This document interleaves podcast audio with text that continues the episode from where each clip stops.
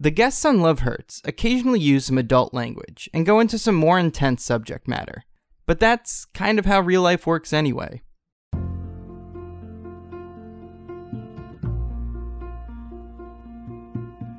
This is Love Hurts. I'm Brian Berlin. Today's guest is Mark Pagan. Mark is a filmmaker and audio producer living in Brooklyn. Growing up, Mark had two half brothers who were much older than he was, and as a result, he never felt very close to them. Then, something happened when he was an adult that changed the way he connected to each of them in his life. Hey, Mark, how's it going? I'm all right, Brian. How are you? I feel like this is that day uh, where like people finally remember that like it's the world is nice sometimes in New York. Like people are outside. Like we uh like I went for a run today, and people were out, and it was like I guess it's a weirder version of that. Like I feel like I remember this day in every year, the day that like everyone's outside, but this is like a different version of that yeah. this year. But it's the day on the calendar I call I have shorts. It's like yeah, yeah. all of a sudden it's like dude, no, like don't you don't need to put those on today. Like you got a while, like you will have a whole season to wear those. Like I get it, it's a little bit warmer, but well, I will say after we're recording this, uh, we are going out to eat somewhere. We're going to sit outside. Nice. But we won't be teeth chattering or anything. Cool. Well, thank you so much for being here. For uh, what did you want to talk about today? Um, I'm going to start with something very recent and then go way backwards. I just finished working on a project that um, is very meaningful for me. It was a, it was an audio project, and my brother Ralph posted on Facebook uh, and used the word uh, "my brother Mark uh, worked on this show. And out of like all any potential accolades or anybody sharing it or anything like that, that was the screenshot I took. That was like the most meaningful thing. Um, and it's it's it's a long story, um, but I wanted to talk about my father's sons, uh, including myself. And uh, my father had three sons, and this is a the story in some ways of the three of us, but really how uh, David, the middle son, uh, kind of became the bridge between Ralph and I. Ralph is the the oldest or the eldest. Um, but I, to kind of give some context, I grew up. I'm the youngest uh, of of mixed marriages. Okay. My father uh, was from, is was from the Caribbean. He, he passed away years ago, and um, in his first marriage, he had a number of kids, two sons, Ralph and David. And uh, like I said, Ralph is the eldest. David uh, was the youngest of that batch of kids. Got remarried to my mom, had two more kids. I was the last. Now, the other thing is, my dad was, my mom likes marrying old men. My dad was super senior to my mom, 20 something years. So I was like, I was not only the last kid, I was, my dad was like, fuck this. Like, I'm, I'm done.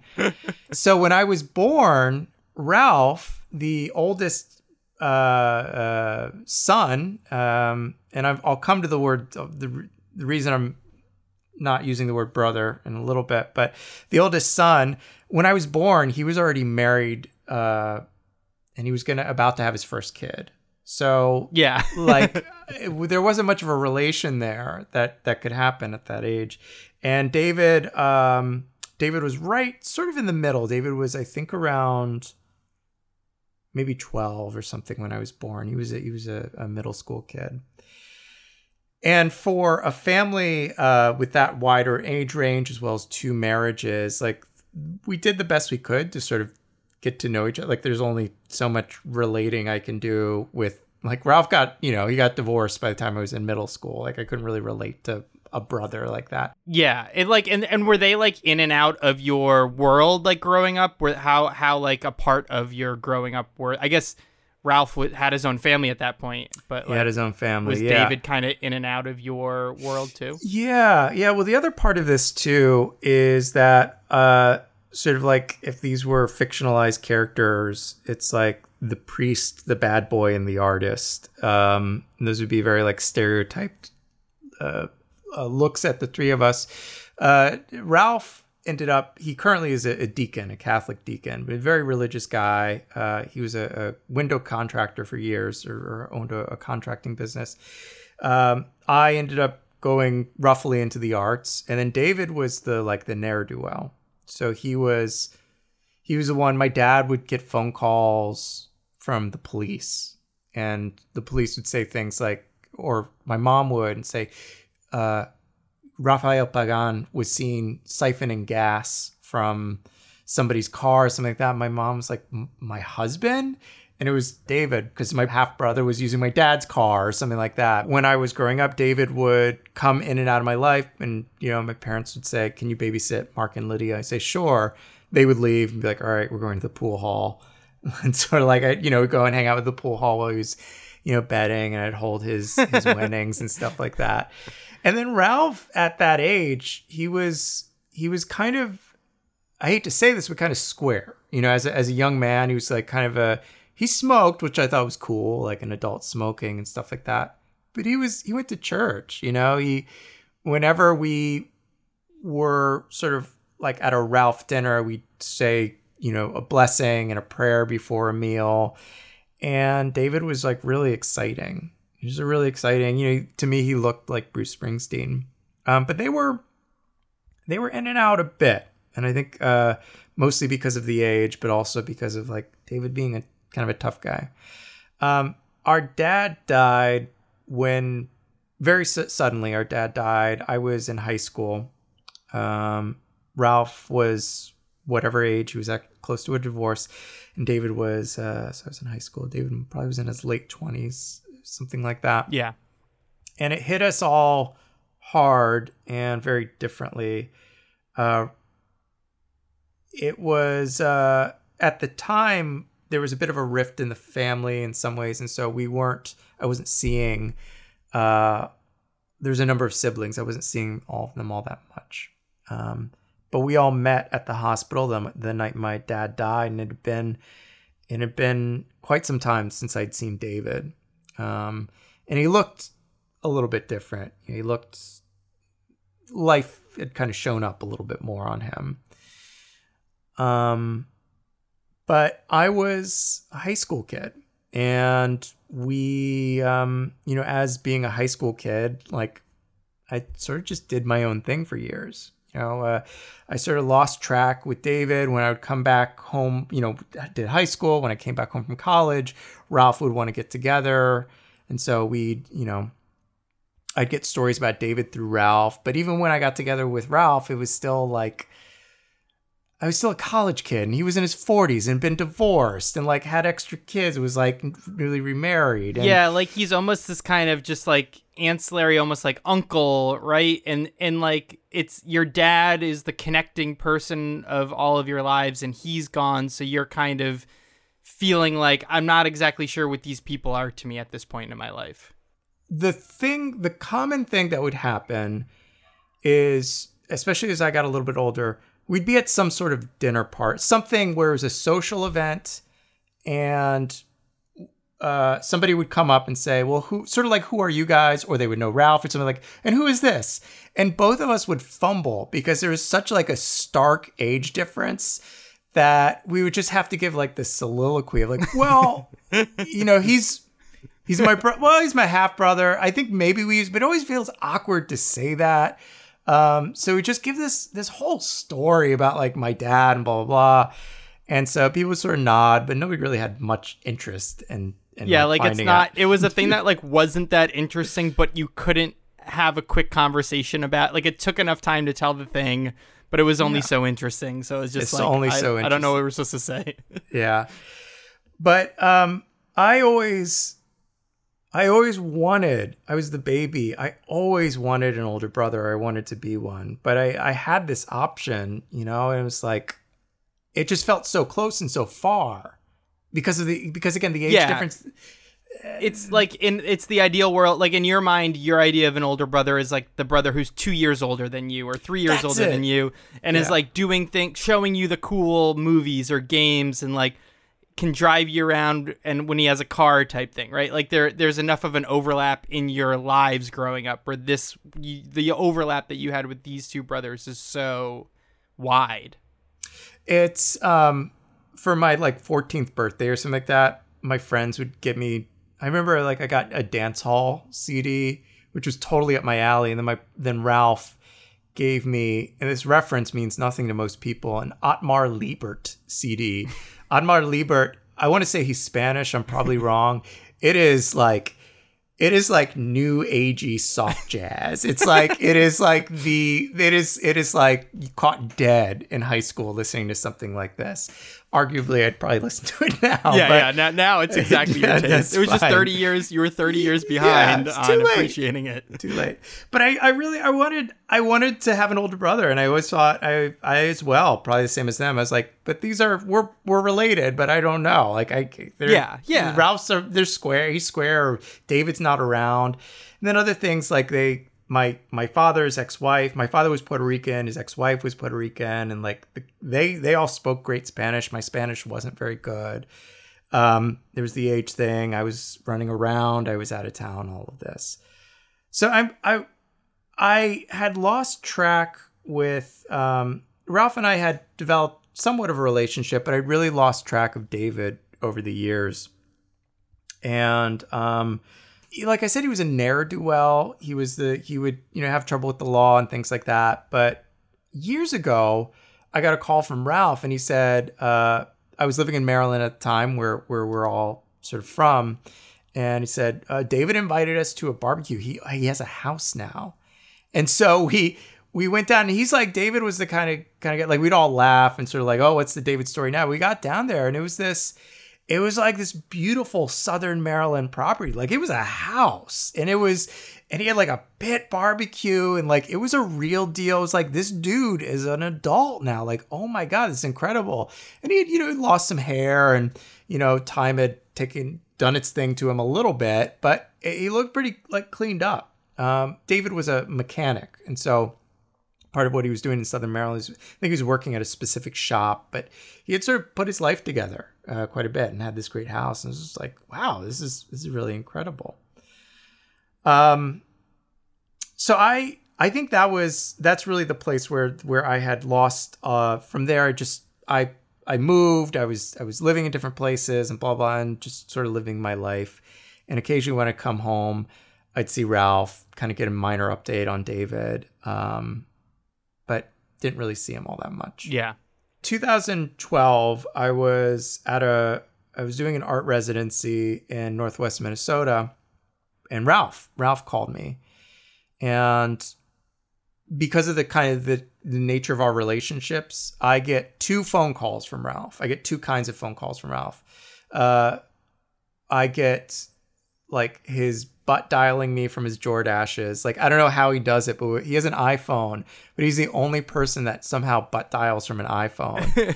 and so I'll get like a five minute voicemail of rustling jeans or or something. And so I usually don't answer. It's either that or it's bad news. Um and he called me and I just knew something was up. Uh so I called him back and just he very sober, very straight. He said, "Hi, Mark. Um, I I I got some bad news. David died." And uh, and I said, "What happened?" And he said it was a motorcycle crash. I said, "Okay, all right." Um, and I I was away. I was in Minnesota, and I said, "Well, what are what are some of the details?" I said, "Well, we're gonna." I think we're we're gonna have try to get a funeral in the next five days, and uh, if you can come back home, I said I'll I'll make it home. I'll make it home. Yeah. So I up to that point, David's life was the way it sort of had stopped at his the time I went for the barbecue. Okay. it's like the how I knew his life, and so I went to the funeral, and you know his his friends who I didn't really know were there, and family was there, and everything like that. And how long had that been since that barbecue moment? Like how many years has it has it been since you've kind of like been in his life, I guess? I feel like, uh, you know, in reality, I probably there's like one or two maybe family events that he's that he came to or something like that Yeah. very briefly. I know there was a wedding. There was there was my nephew's wedding he came to. That was I think that was might have been the last time I saw him. And uh, but between going to the house for the barbecue and his death, four years, something like yeah, that. yeah, yeah. Um, but I went to the funeral, and uh, after the funeral, Ralph uh, was talking to me, and he said, "As you know, he wasn't married. Dave, you know, David wasn't married. David didn't have any kids. David, you know, all of our uh, our parents. Uh, my mother is still alive, but like all the other parents and elders, they're all gone.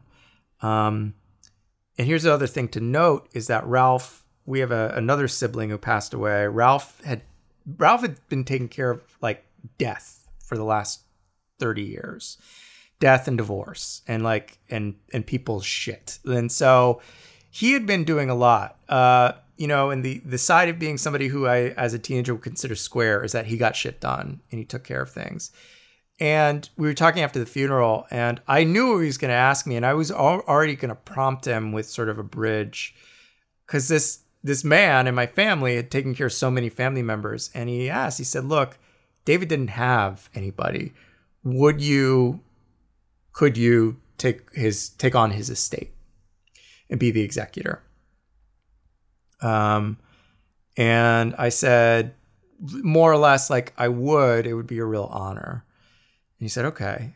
And when he walked away, he started laughing. And he, he said, good luck with that. I was like, wait a second, what did you what did you not tell me? Yeah, like, like did you have any idea like what that even meant at that? Like I don't know. I'm 31 right now. I couldn't tell you. Like I guess I have a sense of what that means, but like I don't know what that means. I I did not. I was like, part part of me there's there's a few reasons I decided to say yes to this. The the first thing was very honest, where it was like, uh, this is an honorable thing to do. Like you're asking me to do something that is is for a family member. Yeah, and, yeah. I like all that.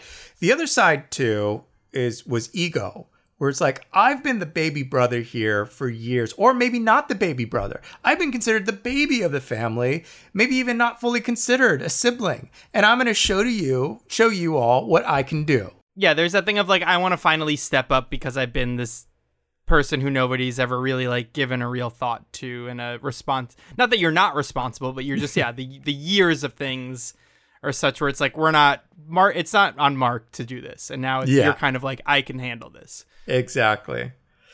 So, um, Ralph and some of the other family members took me down to the property. They they took me down. Ralph had gone down there initially to get some whatever documentation existed. We went down there. And it was it was the sight of somebody who had lost lost with life. I, I don't know how to say it. Um, I don't want to go into too many details. You know, I want to be respectful of David, but he had he was battling a lot, and uh, the house was the house was um, we kind of you know this is a common thing now, but we, we couldn't go in there without masks. Um, it was it was really uh, it was a, what's the word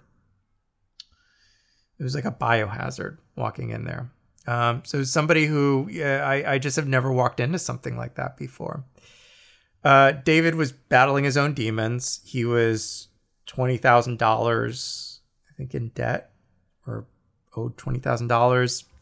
House was under foreclosure. He had nothing of value, um, except about thirty-four vehicles on his property.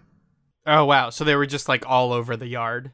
All over. Everything from a Ford Fairlane, like a 1950 something Ford Fairlane, to a dump truck. Like he just had, and he was this mechanic who would just like all the dudes, all like the Southern Maryland dudes.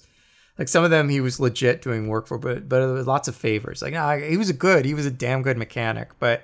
So he's like, "Nah, man, I'll take care of that for you." Yeah, like somebody had some car that's been sitting in their garage for years that they're spouse is like, you got to get rid of this thing, and then like David would take it and try to try to ta- take care of it over years You would or something. yeah. Uh, so I was I th- this was like the property. There was nothing we could do, and none of us were going to take that over. And so Ralph, to his credit, said, "You tell me when to step in." And to my ego, I was like, "No, I got this." I got yeah, there's so some he's, initial so he's like, I, it's on you, but I'm like ready. I'm here when you basically are like willing to say this is too much for me. Yeah. And I was like, nope, I got this. I'm going to take care of this. So I'd go down. I was living at home at the time, borrowing my mother's car, driving down to Southern Maryland, and just sitting in this house day after day, trying to do make semblance of like the mess that was his life, cleaning it up, trying to find documents. But the main thing was hunting for these titles, these car titles, or any information. Uh, we found, and I still have some here, we found probably around 60, 80 pairs of keys, you know, just keys for cars. Cars that didn't like, I like, did this just bury itself into the ground. Like we have a you know a Toyota key here. We got four Toyota keys here, and yet none of them fits fits the the Celica that's that's sitting out there. Um, it was all all these all these cars and all these vehicles on the property, and on top of it, I I'm not a confrontational person. Um, but I was very scared, and I was very scared of the people in David's life. and I, the only things like I had a relationship with the um the re- the the staff at the Register of Wills in Calvert County, Maryland, where I, they were very nice. I had a relationship with Bank of America that wasn't so nice, but I could deal with corporation bureaucracy of trying to hand the house back over to them, so we didn't have to take it. Yeah, I guess in your mind, giving the house away is like this is one less thing I have to deal with, right? If like the That's bank has the house, it's like great. Yeah, it's like it's it's away from us, like everything. But the main thing was like we had to get these cars, Yeah. to their owners or get them sold or whatever it was. Yeah, you basically had to like track. You had to like solve thirty mysteries of cars. Yeah, and we had um I had a, a variety of phone numbers, but all like every single voice was so it was just not making myself sound so brave here. It was just frightening, frightening voices on the other yeah, you're having to that deal with all these strangers at a time when you're like, I don't, I'm not up for this. Yeah. And people were pissed. So like they were for some reason, I mean, I feel like I would be nudging someone if they had my 1955 Ford Fairlane. But somehow people weren't thinking about it until I called them. They'd be like, "Oh yeah. Yeah, David has my car, man.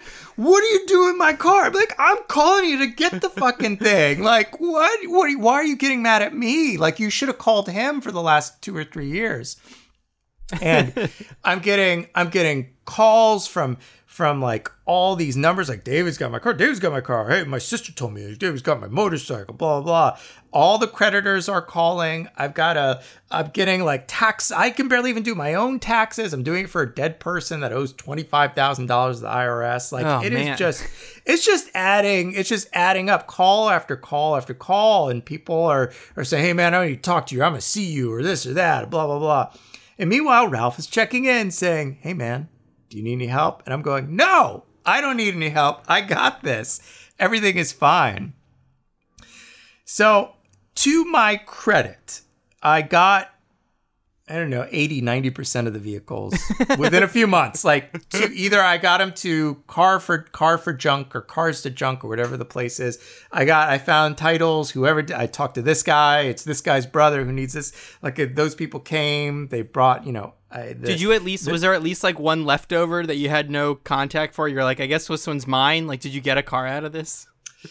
So there was one car that was left, and it was like um, it was not a Toyota Tercel, but it was like a Toyota Tercel. It had it had whatever the highest number of miles that you can have on a car.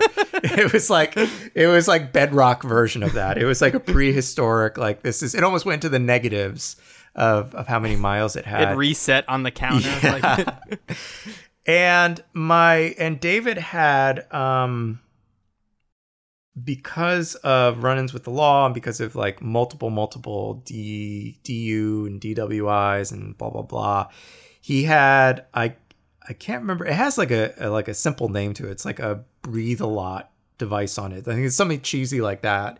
And so uh for those that don't know um it's uh, just a breathalyzer in your car that starts the ignition. So if you, you know, uh, you turn the car off, you come back to the car, you have to breathe in it uh, for a certain length of time, and then the uh, breathalyzer once it okays that you have no alcohol in your system, it starts the engine.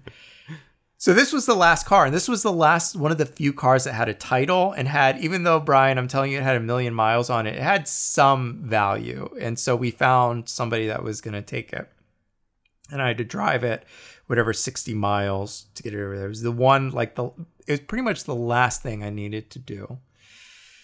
So all I had to do was breathe into this breathalyzer, dead sober at two o'clock in the afternoon, start the car and drive it. And so I tried once, it failed. I tried again, it failed. And then like it shut the car off. And I kept trying.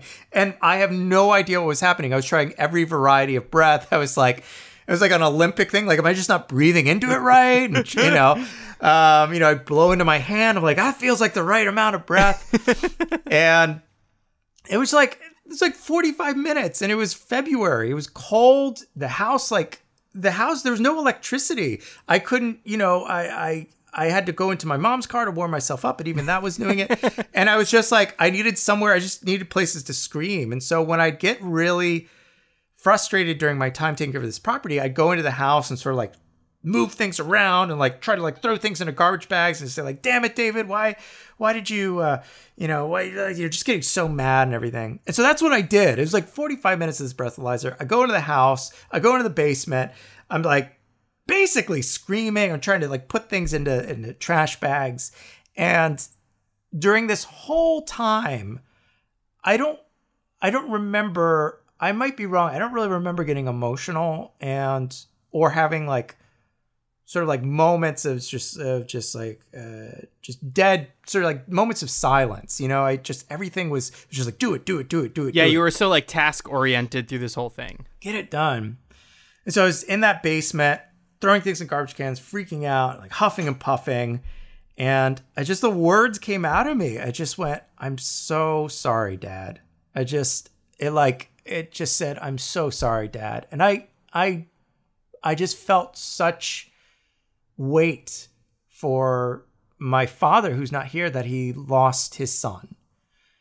And then the words came out afterwards, uh, and I, I just said, "I'm I'm so sorry, David." I just kept, I just, I couldn't stop myself from saying it. I just kept saying, "I'm so sorry, I'm so sorry, David," and I lost it. I just, I, I, I, I let myself break down, and you know, I was again apologizing to David. I was apologizing to my dad. I was apologizing to other family members that had died, and then just like because the floodgates still open, I was just like word names would just come out of my mouth. I was like, I'm sorry, Stephanie. And I was like, that's my ex girlfriend from five years ago. it's like, okay, just add it to the pile. And so like I I was just I was just convulsing with with with tears and with apologies for people that were dead or people that maybe I just like didn't tip the right amount to. And and uh, I got through this whole list and this litany. And I, I went back outside and I sat in the car and I, I called Ralph and I said, I need help.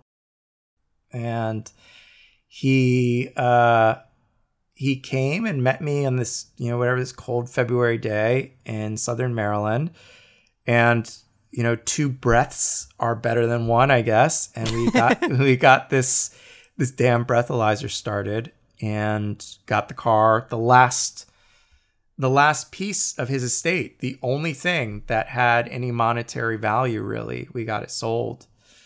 Um, and this is something that I can't. Maybe I, you know, if I had been better at the time, I might have written a diary entry or something like that about it. But there was something around sometime soon after that. Ralph and I had been in contact and we'd been kind of getting to know each other a little bit through this process. And there was one phone call when I was closing out the estate. I was like, yeah, I'm, you know, I'm talking to Bank of America today and blah, blah, blah. He's like, well, how are things going with that? I'm just kind of catching up with like the nature of, of how the estate closing was going. So, okay, all right. All right, well, just let me know. Let me know if you need anything. And for the first time, I think in my life, I heard him say, I love you. And I said it too. And I, yeah, I, I, I remember just, I, that feeling i it's funny to to feel new family and an old family member to feel like uh oh you are you are my brother Like you are, we are related in that deeper way. And not just Ralph, but I, I, this process, you know, I, I felt that way about David. Like I, I am your brother. We are brothers because of this. And we, like I said, we would have these, you know, dinner, we'd, we'd be socializing. People say, who, who is he to you? And all that stuff. And we'd fumble. And ever since then, it doesn't happen that often because we're not, you know, I'm here in New York. Uh, Ralph is actually, he's living in Puerto Rico now. Um, but it happens now where we have to introduce each other and the word brother comes out. And so that's, you know, when I, I saw that post last week uh, on Facebook and, and saying, this is my brother Mark worked on this. This is, uh, he didn't say the words, I'm proud of you or anything like that. But I think it was very simple. It was my brother. My brother worked on this. And it's, I, I can't tell you what that trophy that, that how that feels like a, like the trophy that I won in all this. Um, and the the the answering of that need it's it's it's had a it's a it's a profound word it has a profound effect on me uh, and i feel like a sense of like a spiritual sense of that with with david too i i I mean, he better like I took care of that house. Like he, he really better, you know, think of me fraternally in that way. Yeah, um, it like it totally it's it's like you said it so simply, but it like it changes the way that you two looked at each other, right? It's like all of a sudden mm-hmm. there's this different word that you associate with each other, even though it was so similar to the other word, but now it meant so much more. Yeah. He's um I've talked to Ralph about it and we've we've had a conversation. We've had a number of conversations, but he uh you know, he said like I, I think David brought us together and I I've heard that from other people and experiences, and it's true. You know, I uh, sure it's silver lining, but like I for for Ralph, Ralph does. He's a spiritual person. You know, he's he's he's a deacon. He's a Catholic deacon, we we can have these sorts of talks. But like I I really I very much appreciate that sentiment, and I agree with it too. Like, yeah, if there was something this, good to come out of this, yeah, losing this person in your life, yeah. Um, it's also the thing that I found really interesting is when you went to the basement and were just like apologizing to everyone.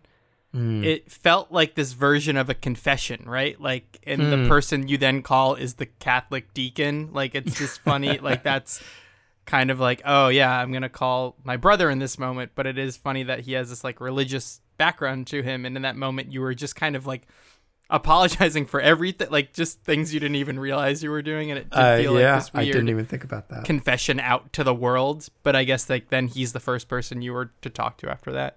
I thought that was kind of interesting. Yeah, yeah, that makes sense. I I hadn't connected that. um, yeah, that's a great story. I mean, it's such a great story. Um, I'm glad that you two were able to, yeah, find a deeper connection with each other, and I guess like you were able to find a deeper connection with your kind of whole family in the process. Yeah, I we definitely that's the case, and I think too. I think there is an age that most of us, regardless of gender, regardless of uh, who we're dating, where most of us, it's sort of like you've you've done all the dumb things, you've gotten through your Saturn returns. Like you, you're there's like a certain age where it's like you're you're pretty much fully dateable now as an adult. Like you're Yeah, you're mostly put together. Yeah, you've you've you've done like you've you've done weird jobs, you blah blah blah and all this stuff. Um and I think too with Ralph and I, I've, I've sort of like I've come to that baby brother, half brother, like our dad married somebody really young thing. Just like we're balding graying men now, you know, who have like taken care of dead relatives and have like bonded over weird stuff and, you know, both probably take medicine and all that. Like we we're looking alike now. You know, I did not have a beard when I was Ralph had a freaking beard when when I was when I came into the world as his brother, like yeah. a real person's beard and a mortgage. And um yeah, there's besides this relationship with David, it's like cool. I think we can we can see our point of views kind of align a little bit more now. Yeah, you have lived enough life where now you've caught up in terms of like the amount of things that you have in common. We're now, yeah, now you will listen to that CD he got you in high school that you wouldn't have even thought about listening then. yeah, exactly. Uh, cool. Well, thanks so much for sharing all this, Mark. It was great thanks. to hear it. I I don't have a chance to talk about it all that much, and it's um, it's meaningful to me, and it's it's I I love celebrating. Uh, I don't know. I, I guess I love celebrating the two of them too. Uh, Yeah. and and I'm I'm really happy to share uh, who these men were and are to me. Well, it's also I feel like it's a very good uh, segue into the podcast that you have. Tell us a little bit about your podcast. I host and produce a show called Other Men Need Help, which is um, show that looks at the ways men deal with mostly insecurity and connection. And that's a the more fun way to explain it is Sesame Street about men for adults. Yeah, that's Um, I feel like that's very good. That's a great explanation for the episodes I listen to. That's great. yeah, but you can find it and listen to it wherever you listen to these podcasts. Cool. And then if people, do you have like a personal Instagram or Twitter or something or website if people want to follow you there? Yeah, I'm on everything. I think um, more or less all the social medias. Uh, at the Mark Pagan on Twitter, Mark Pagan on Instagram. Same. Other men need help on uh, Twitter and um, Instagram. Uh, we say, or I say, I'm on Twitter, Facebook, but have the most fun on Instagram. So Cool. That Uh, feels like yeah, where most people are at these days. Yeah, I like Instagram. Cool. Well, thanks so much again, Mark, for sharing and for being here. Thanks, Brian. This was really fun, and I really appreciate you having me on to talk about all this. This is how we love. This is how we fight for something that's right. Love Hurts is produced, hosted, and edited by Brian Berlin. Theme music by Mickey Hommel. Show art by Caroline Mallon. You can find Love Hurts on Apple Podcasts, Spotify, or wherever you get your podcasts. If you like the show, rate and review it on Apple Podcasts and tell a friend about it. You can find Love Hurts on Twitter and Instagram at Love Hurts Pod, and our website is lovehurtspod.com. I'm Brian Berlin, and this is Love Hurts.